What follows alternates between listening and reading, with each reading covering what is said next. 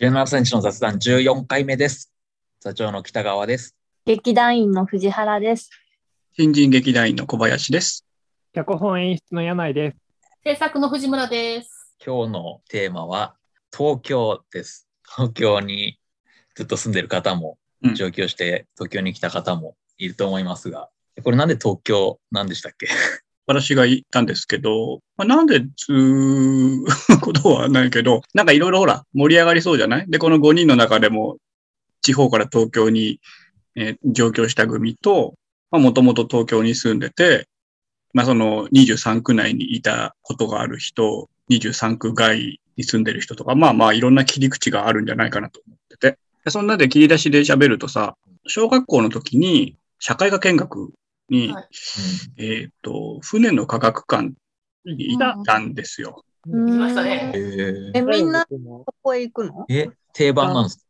定番なのかな。そう、とりあえず行って、そのお台場にある船の科学館、お台場にあるんだけど、これがさ、30年前の話ですんで、私竹芝から船で渡ったんですよね。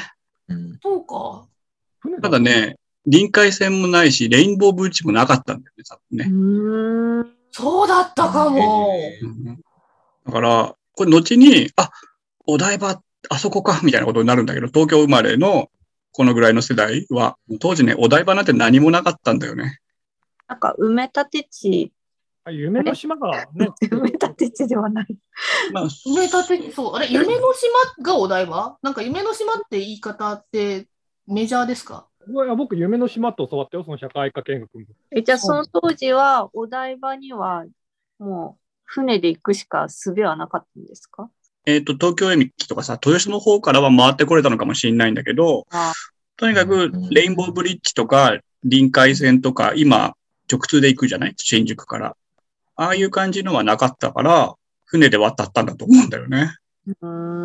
全然イメージ違うでしょ、お台場の。イメージというか、なんかその船で渡るっていうのがちょっとよく分かってないです。フェリーで渡る。島ったことよ。どっからですか？どっから？いや、だからそれも竹芝とかああいうところだったんだと思うんだよね。竹芝桟橋。しかも俺、ちょっと記憶曖昧だから同じ場所か分かんないけど、夢工場87にもね、船に乗って行ったんだよね。何それ？夢工場87って何ですか？あれ？ちょっと同世代のこと?8歳。8歳だとあんまり分かんないな。ちょっと俺もよく分かってないんだけど、夢工場87っていう、なんだろう、期間限定のテーマパークみたいなことかな。あれでしょ、なんかアラジンの魔法使いみたいなのがキャラクターのやつじゃないですか。その80年代っぽい感じ。遊園地ですか、それ。これは遊園地みたいなものだと思って連れてってもらったんだけど、なんかそんなのはなくて、あんまりピンとこなかったんだけど、そこで光源氏を見た。っていう思い出しかないんだけど。ちょっとウィキペディアにありましたよ。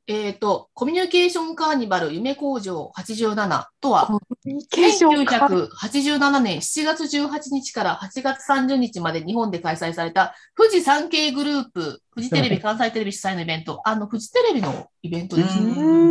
東京・晴海の東京国際見本市会場と大阪国際見本市会場、インテックス大阪で行われた。夏休みにフジテレビがやるイベントの走りみたいなやつです。そうか、そうか。だから、あと、ファミコンか、だから、アラジンか。ファミコンでアラジンのキャラクターのアーケードゲームというか、スーパーマリオみたいなのがあった。あれあれ。スーパーマリオ USA と、アラジンの魔法使いのやつのゲームがね、同じなんですよ。キャラクターが違うだけで。あれも因果関係が聞いた。そのカルチャー全然知らない。全然わかんない。あれめちゃだと思ってた。でも魔法のランプ感とか、ラジコン感とか。なんかイベント、確かにそう、夏のイベントに連れてってもらったの。で、なんかすごいハイテクな感じのイメージ。なんか、体験のなんかはやった気がするんだけど、俺はなんか遊園地だと思ってたけど、乗り物がないからあんま面白くないなってなった。ラジコンカーに CCD カメラを取り付けたアトラクションとかが。いいともとか夕焼けにゃんにゃんのテレビ中継とかも。テレビっぽいですね。富士な感じだね。そうだ、東京に住んでると、東京の昔話はいっぱいありますよ、おじさんだから。3、40年前の東京の話。なんかあれなんですかね、僕たちが子供の頃に万博の話を聞いてるみたいな感じなんですかね、イメージ的には。そうそう、大阪万博のね。ね、我々が子供の頃は、筑波万博があったから。なんかそれ。出ましたね、なんか宇宙人みたいなキャラクターの。コスモ星丸くんだっけ？まだ84とか5とかぐらいだと思うんだけど、筑波万博なんて。84、1歳ぐらいかな。はい。いや、いいですね。85年。85年、うん、85年の3月から9月。だって我々6歳とかだからさ、ギリギリですよ。うん、だから万博っていうと、ほら、大体大阪万博が大きく取り上げられて、その後、割と近々で愛地球博になっちゃってさ、茨城の筑波万博は結構忘れ去られちゃうんだよね。いきなり茨城の話になってますけど。そうだ。ただの昔話になっちゃった。東京の話になっちゃってる、ね。じゃあ次は上京組の方、何か。何かありますか？東京に来た理由とかですか？来た理由。うん、来た理由は大学進学ですよね。大学で来ましたね。うん、僕はもう一人暮らしがしてみたかったんで、うん、それで、まあ、大体実家福岡なんでみんな結構大阪には行くんですよ。はいはい、うん、大阪には行くんですけどすぐ帰れるの嫌だなと思って東京にしました。そうなんだ。結構福岡の人って福岡最高であんまり外に出たがんない気がするんですけど、まあ福岡市。それはでも福岡市ですよ多分。北九州ですから。ああ、なるほど。いやまあ北九州もそうか。北九州最高な人は多分いると思うんですけど、僕は割と出たかった。なんか来る前と後で東京の印象が変わったとか、同じだったとか、やっぱり人が多かったとかはあるの？最初、初めて来たのは、その大学受験で来たんですけど、うん、なんか怖かったですよ。なんかもう人が多いし、とにかく、なんだろう、悪いところだって思ってました、東京。なんかもう悪い人たちがいるところだって。もう全部、東京全部、新宿がとか歌舞伎町がとか、わからないから、そういうのが。どこがどうとか、いまいち。その新宿とかね、うん、渋谷とか池袋とか、まあ、有名ですけど、うんうん、他も何が違うのかもわかんないですからね。でも、我々、まあ、同じ大学で、まあ、大学の立地が、割とこう、田舎の方じゃないですか、東京。そうですね。うん、そこに住んでみた東京感はどうですか？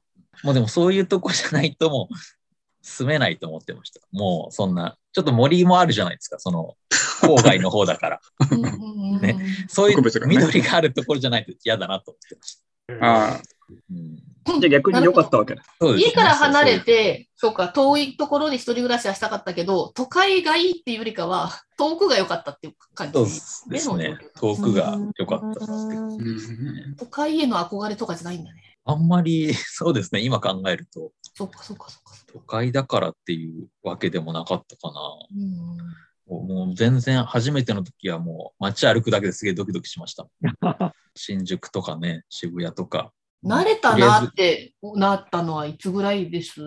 いつだろう。この街、まあ、渋谷は慣れたなとかさ、新宿は慣れたなとかかもしれない。渋谷はずっと働いてたんで、はいはい、もう10年以上、ね、さすがにずっと働いてると慣れますけど、いやでもそういう、なんだろう、きっかけがなかったら、まああんまり行かなかったでしょうしね、渋谷も。渋谷で働くことにしたのは何ですか？渋谷なんか一番価値が悪いというか渋谷はもともと友達が働いてたんですよ。渋谷のお店でそれこそ地元の友達が僕より1個年下なんですけど、で1年遅れで東京に来て、その友達が渋谷で働いてたんでまあ、一緒に働くことになったんですけど。なるほど、うん、確かに渋谷がいるのは心強いですよね。だからその友達が僕より1年遅れで東京に来て、うん、友達に誘われて渋谷に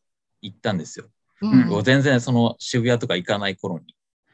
そしたらなんか黒人のなんかショップ店員とかに絡まれて、はいはいはい、すごい怖いなっていう思い出はあります。もう行きたくないと思いましたもん、なんか竹下通りとかでだといまだにいますよね。いかつい黒人のお兄ちゃんたちが声かけていうキャッチ。そうそう。お僕ね、東京って言ったら新宿育ちなんですけども、新宿も西新宿なんだけど、うんうん、新宿から東に行くと生きて帰れないって言われて育った。どういうこと？西新宿から東に行くとでも全然やっぱね、東っていうか歌舞伎町とか違うんですよね。新宿は割とオフィス街っていうか、カツアゲされるって言われてたから、行けなかったね。大ガードか、新宿の西口の大ガードを超えたらもうアウトって言われてた。なるほどね。でも本当に子供の頃ってことですよね、きっとね。そうそうそう。でも中学生ぐらいまでそれ信じたか。中学生で歌舞伎町なんか行けないよ。まあでもね、中学生ぐらいだと、やっぱりそういうしつけは大事かもですよね。あっちは行っちゃいけませんみたいな。行けませんみたいなね。新宿って呼ばれる範囲も広いもんね。広いね。神楽坂も新宿だもん、考えてみるとね。カオツンはなんで東京に来たの？もともと東京にすごい行きたいとか、一人暮らしがしたいとか、そういう欲は全然なくって、私、おじがいるんですけど、おじはずっと東京に住んでて、で、母も、まあ、若い頃は東京に住んだりしてたので、割と東京という土地には馴染みがあったんですね。で、地元、その大学進学するにも、新潟そんなに大学がなくて、選択肢が狭かったので、まあ、親戚も、それこそおじが東京にいるから、まあ、出るなら東京かな、みたいな感じで出てきたぐらいですね。なので、あんまり絶対東京じゃなきゃとか、そういうのはなかったです。お兄さんとかも先に上京してたりとかっていうのもあったの？その頃、どうだったかな。でも、関東近辺で働いて、多分埼玉とか千葉とかいたのかな。その頃どうだったかわかんないけど。だから割とこう、まあ、あと新潟なので新幹線でピャッと1本で来れちゃうっていうのもあって。だから割と2時間半とかでピャッて来れちゃうので。いや、別に東京上京する前後のイメージは変わらなかった。そこまで。でもなんかこう、私、東京のイメージがなぜか四ツ谷駅なんですけど。なんかなんだろう、お堀があるじゃないですか。両線。なんかあそこを見ると、あ、東京来たなみたいな。まさに東京っぽいかも。東京っぽくて、東京イコールあそこなイメージなんですけど。だから、まあ、人が多いとか、物理的にはなんか感じることありますけど、それよりもあの風景を見ると、あ、東京来たって感じが。なるほどね。地下鉄なのに地上に出る感じとかかな。でも最初、地下鉄とそうじゃない電車の違いがよく分かんなかったです。ああ、まあ、いっぱい走ってるもんね。そもそもあんま電車に乗る機会がなかったので、地下も地上も同じ乗り物みたいな感じで。なんか会社もいっぱいあるしね、確かに。なんか特別なものっていうイメージがなかったです。その地下を走ってるっていうことが。だいぶ10年ぐらいしてから、あ、地下鉄で、そっか、地下にあるんだなみたいな感じ。名前の意味が再インストールされた感じだね。乗り換えだってさ、今でこそそのスマホで検索できるからさ、迷わず行けるけど、昔は全然意味が分かんないっていうかさ、多分できなかったと思うもんね。できないです。だからどっか行こうとかしなかった気がします。怖くて。なんか、たどり着けない。あともう友達に教えてみたいな感じで、一人ではちょっと怖くていけなかったですね。なんか父親が、まあ、それこそ東京育ちなんだけど、路線図とか道路、当時カーナビとか、ね、スマホもなかった時代だから、全部記憶してて、すごい乗り換えとか聞くと、もうこういうルートで行けばいいっ教えてくれてたんだけど、父親がそういう人だったから、大人ってそういうものだと思って、自分は大人になるためには道路と東京の道路と乗り換えを覚えなきゃいけないんだなってちょっと思い込んでた時期あったけどね、今となってはね、あまり意味のないスキルだけど昔は、うん、でもさ、俺小さい頃にさ、今やないけど後楽園遊園地、今の、東京ドームシティアトラクションズか、後楽園遊園地に、まあ、親に連れてってもらうんだけどさ、まあ、水道橋の駅で、あれは各駅停車しか止まらないんだよね。うん、で快速は新宿で、四谷でお茶の水まで飛んじゃうから、連れてってもらうと必ず一回水道橋を通り過ぎてお茶の水まで行って、そこで各駅に乗り換えて一個戻るってやり方をうちの母親がしてたの。そうなんです。なんかその意味が子供の頃全然わかんなくてさ、ちょうどいいのに乗ればいいじゃないっていつも思ってたんだけど、今考えると、まあ、そっちの方が早いわけだよね。うち中央線だったからさ、まず快速に乗ってお茶の水まで出ちゃって乗り換えて一個戻る方が楽だった。子供からすると何なの？なんで一回通り過ぎるのってずっと思ってたから。その中央線と総武線とかのその因果関係とかもよくわかんない。あれ、中央線ってあれですか、快速と各駅があります？それはない。あるある。あと中央特快がある。あ、なるほど。だ総武線の各駅停車が止まる駅に中央線止まりませんよね。東中野とか大久保とか。そうそうそうそう。うん。なんか。なんで線の名前が違うんだろうって思ってました。なんか同じとこ通ってるじゃんって思って、いまだによくわかんないですけど、私もいまだによくわかってないかもしれない。中央線、総武線ってなんか曖昧に話してる。中央総武線みたいな感じで曖昧に話してる。なんか総武線は千葉の方まで行くぞとか。そうそう、すごい千葉の方に行くやつのことを話すときは総武線って言ってる。そうだ、あれなんだっけ、武蔵の国とそうなんだっけ。あ、千葉だから、房の国、下房で総武の。なんかそこに東西線が絡んでくるから余計ややこしいんですよね。そうね。千葉の方に行って中野から出てる東西線が、中央線の一番ややこしいのは、まあ、うち中央線の駅で、基本乗るのがオレンジ色の快速電車なんだけど、それがすごい各駅みたいな止まり方をするのね。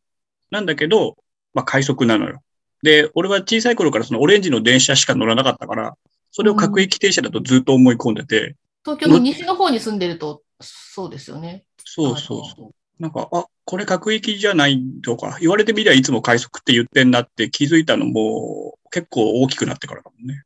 なんか東京って、でかすぎて、東京出身の人も、実は東京って言われてもよくわかんないじゃないですか。自分が住んでる、例えば世田谷区とか新宿区とか、何々町みたいなことしか分かってないから、違う市区町村とかの話に振られると、実は全然知らないとか、東京の人ほど知らなかったりするから、なんか結構、だから大人になって、いろんな人と話をするようになって、大きな東京っていうものを捉え直したり、あとは実際に仕事で取材でいろいろ訪れて、なんか、町のことを調べたり、町のことを話を書くと、その話を聞くだけじゃ結局書けなくて、地だったりと、歴史、あと結局、江戸時代に遡らないと書けなかったり、その町の話でするので、全部歴史とか、この町はもともと何だったみたいな話とかを掘り下げると、やっぱり、東京って一括りにするけども、全部それぞれ町の性質が違うから、あとやっぱりその、外から来た人が多い町だし、なんか、ちょっと、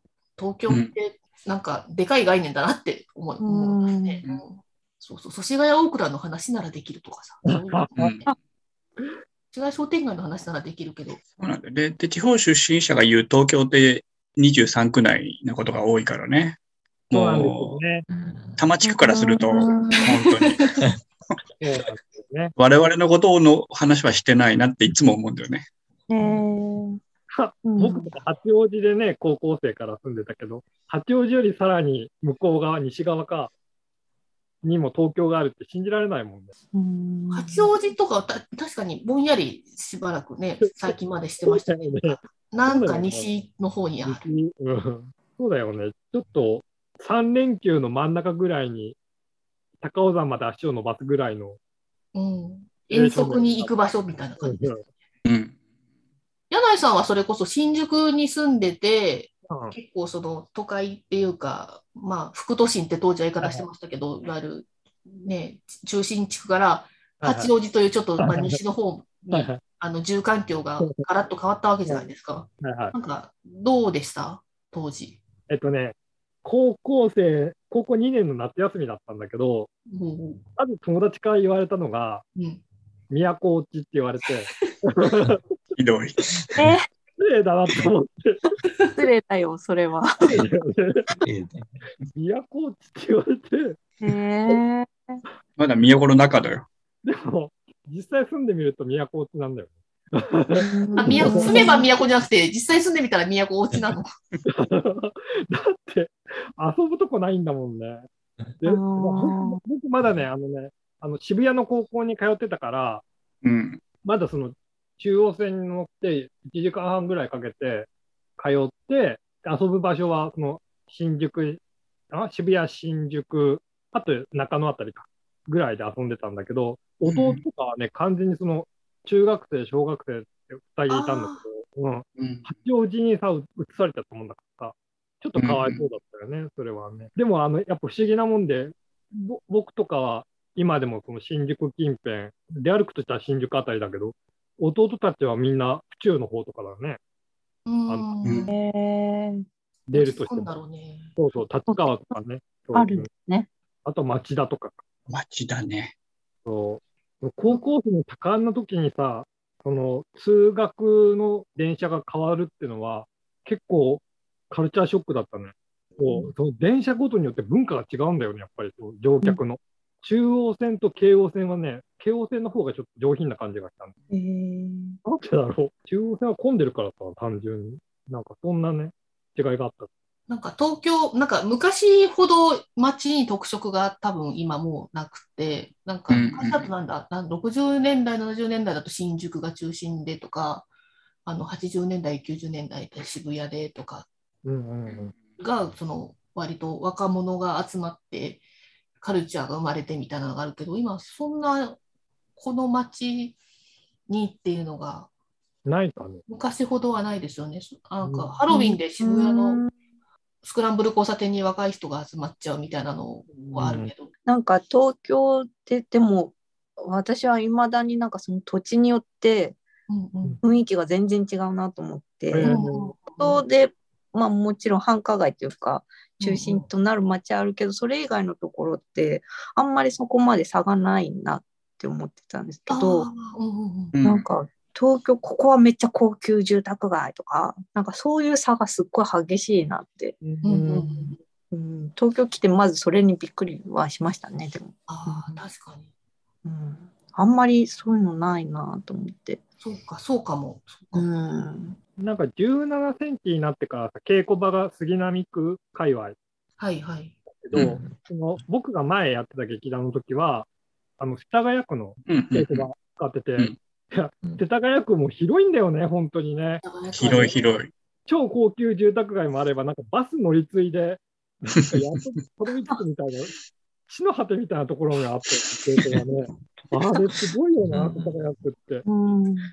どうなってんだろう、世田谷の人間が、なんか例えばいろいろ世田谷も、まあ、地域があるんですけど、そのバラバラの世田谷の人間が一堂に一番、会うのに便利な場所は渋谷っていう話を前に見ましたね。そうなんだ。市街と大玉川の人間と烏山の人間とみんなそれぞれ小田急線だったり京王線だったりなんか田園都市線とか、使ってる路線を考えるとみんな結局渋谷に出るのが一番楽って言って、南北を走る電車がないから。ないんだね。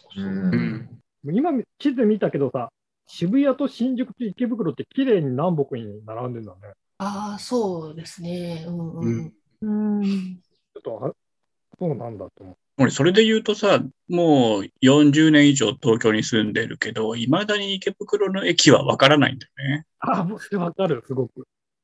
何十回、100回以上行ってんだけどさ、なんかどこで降りて、なんかメトロポリタン口だけはわかるんだけど、あとはどの改札を出たら近いかが何度行っても覚えられない。あ、そうなん。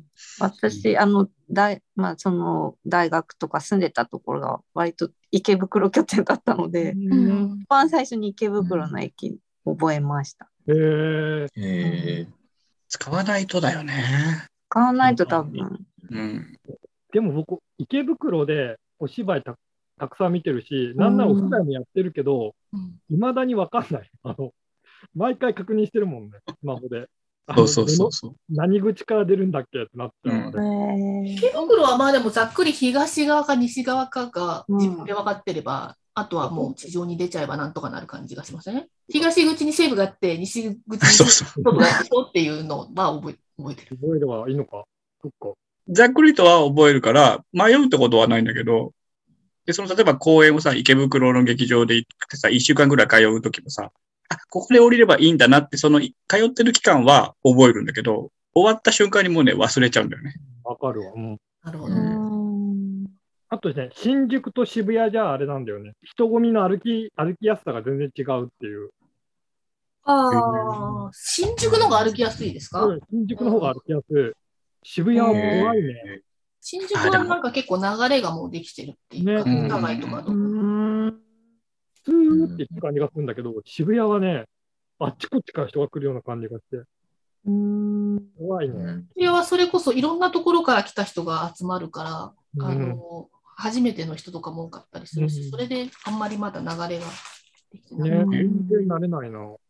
あと、なんか立体的だしね、渋谷は谷だからさ。確かに。最近よく分かんなくなってきてますもんね。駅分かんない。全然わかんない。渋谷はもう再開発が目まぐるしくて、ずっと再開発。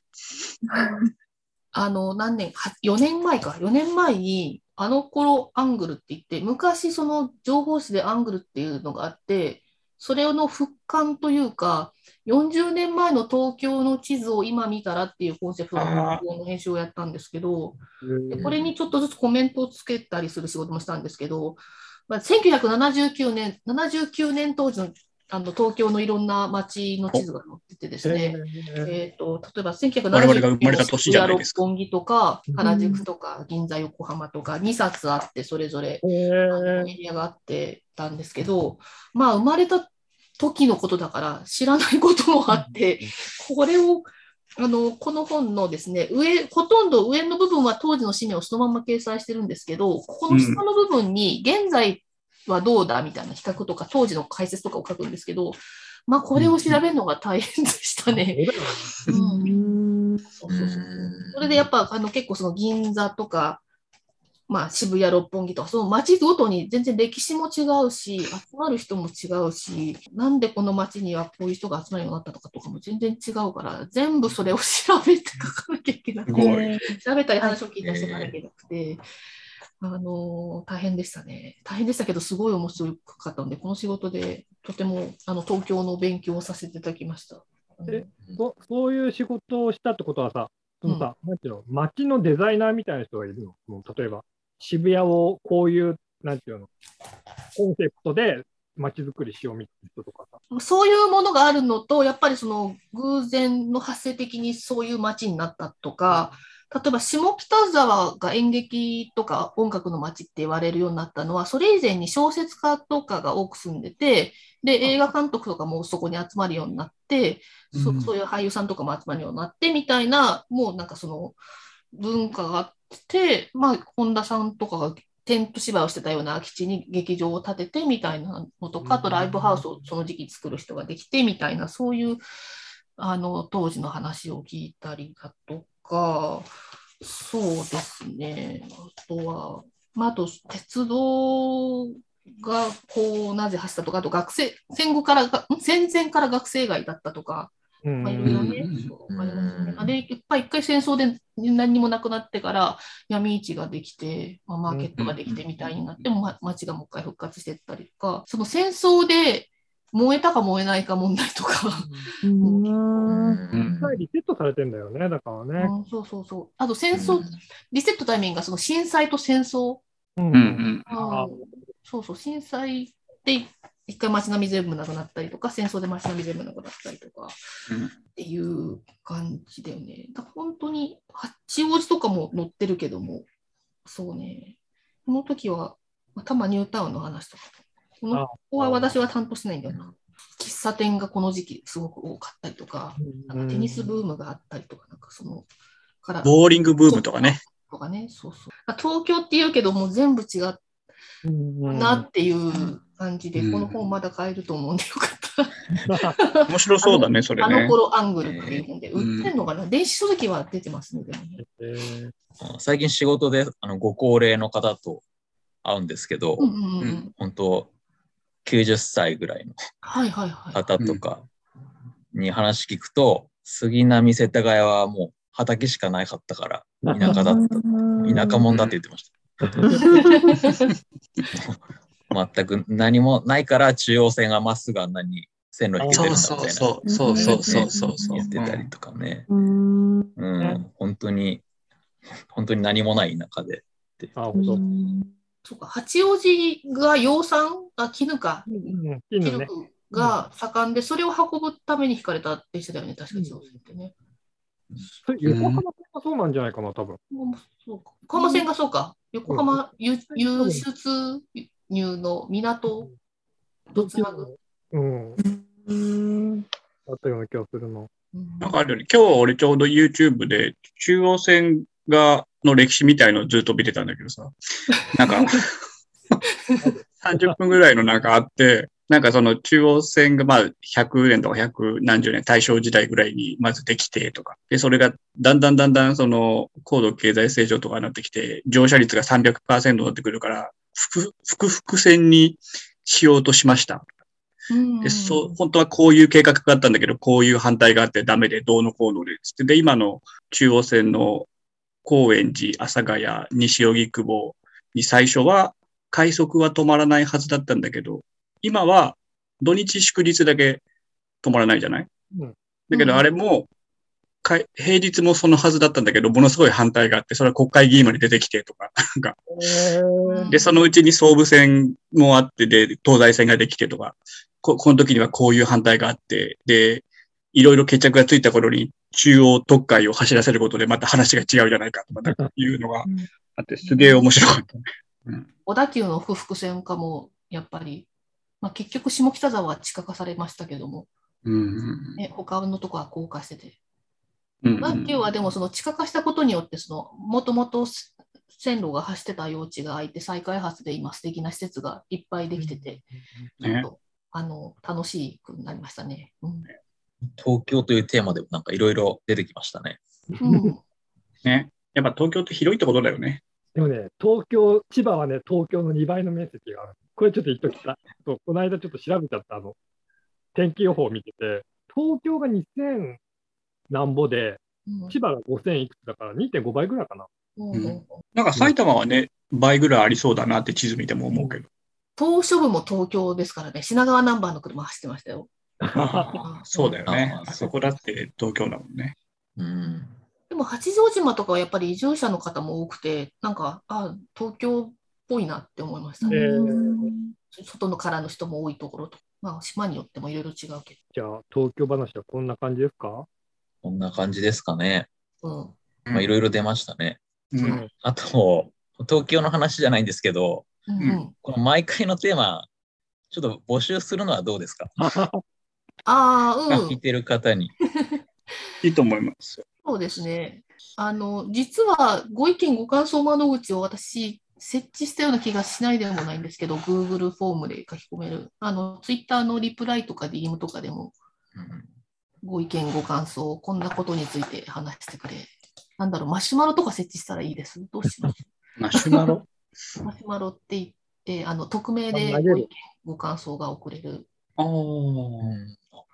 インターネットサービスがあるんですけど、何でも、はい、ツイッターでもいいですね。このテーマを考えるのがなかなか時間かかってきましたね、最近。そうだね、今までこんなに話したことないんじゃないかってぐらい結構話をしてますよね。なんなら芝居の時にしか会わなかったのにみたいな、ね、確かに。じゃあ、まあ、今回はこんな感じでテーマお待ちしておりますはい、それではさよなら。はい、さよなら。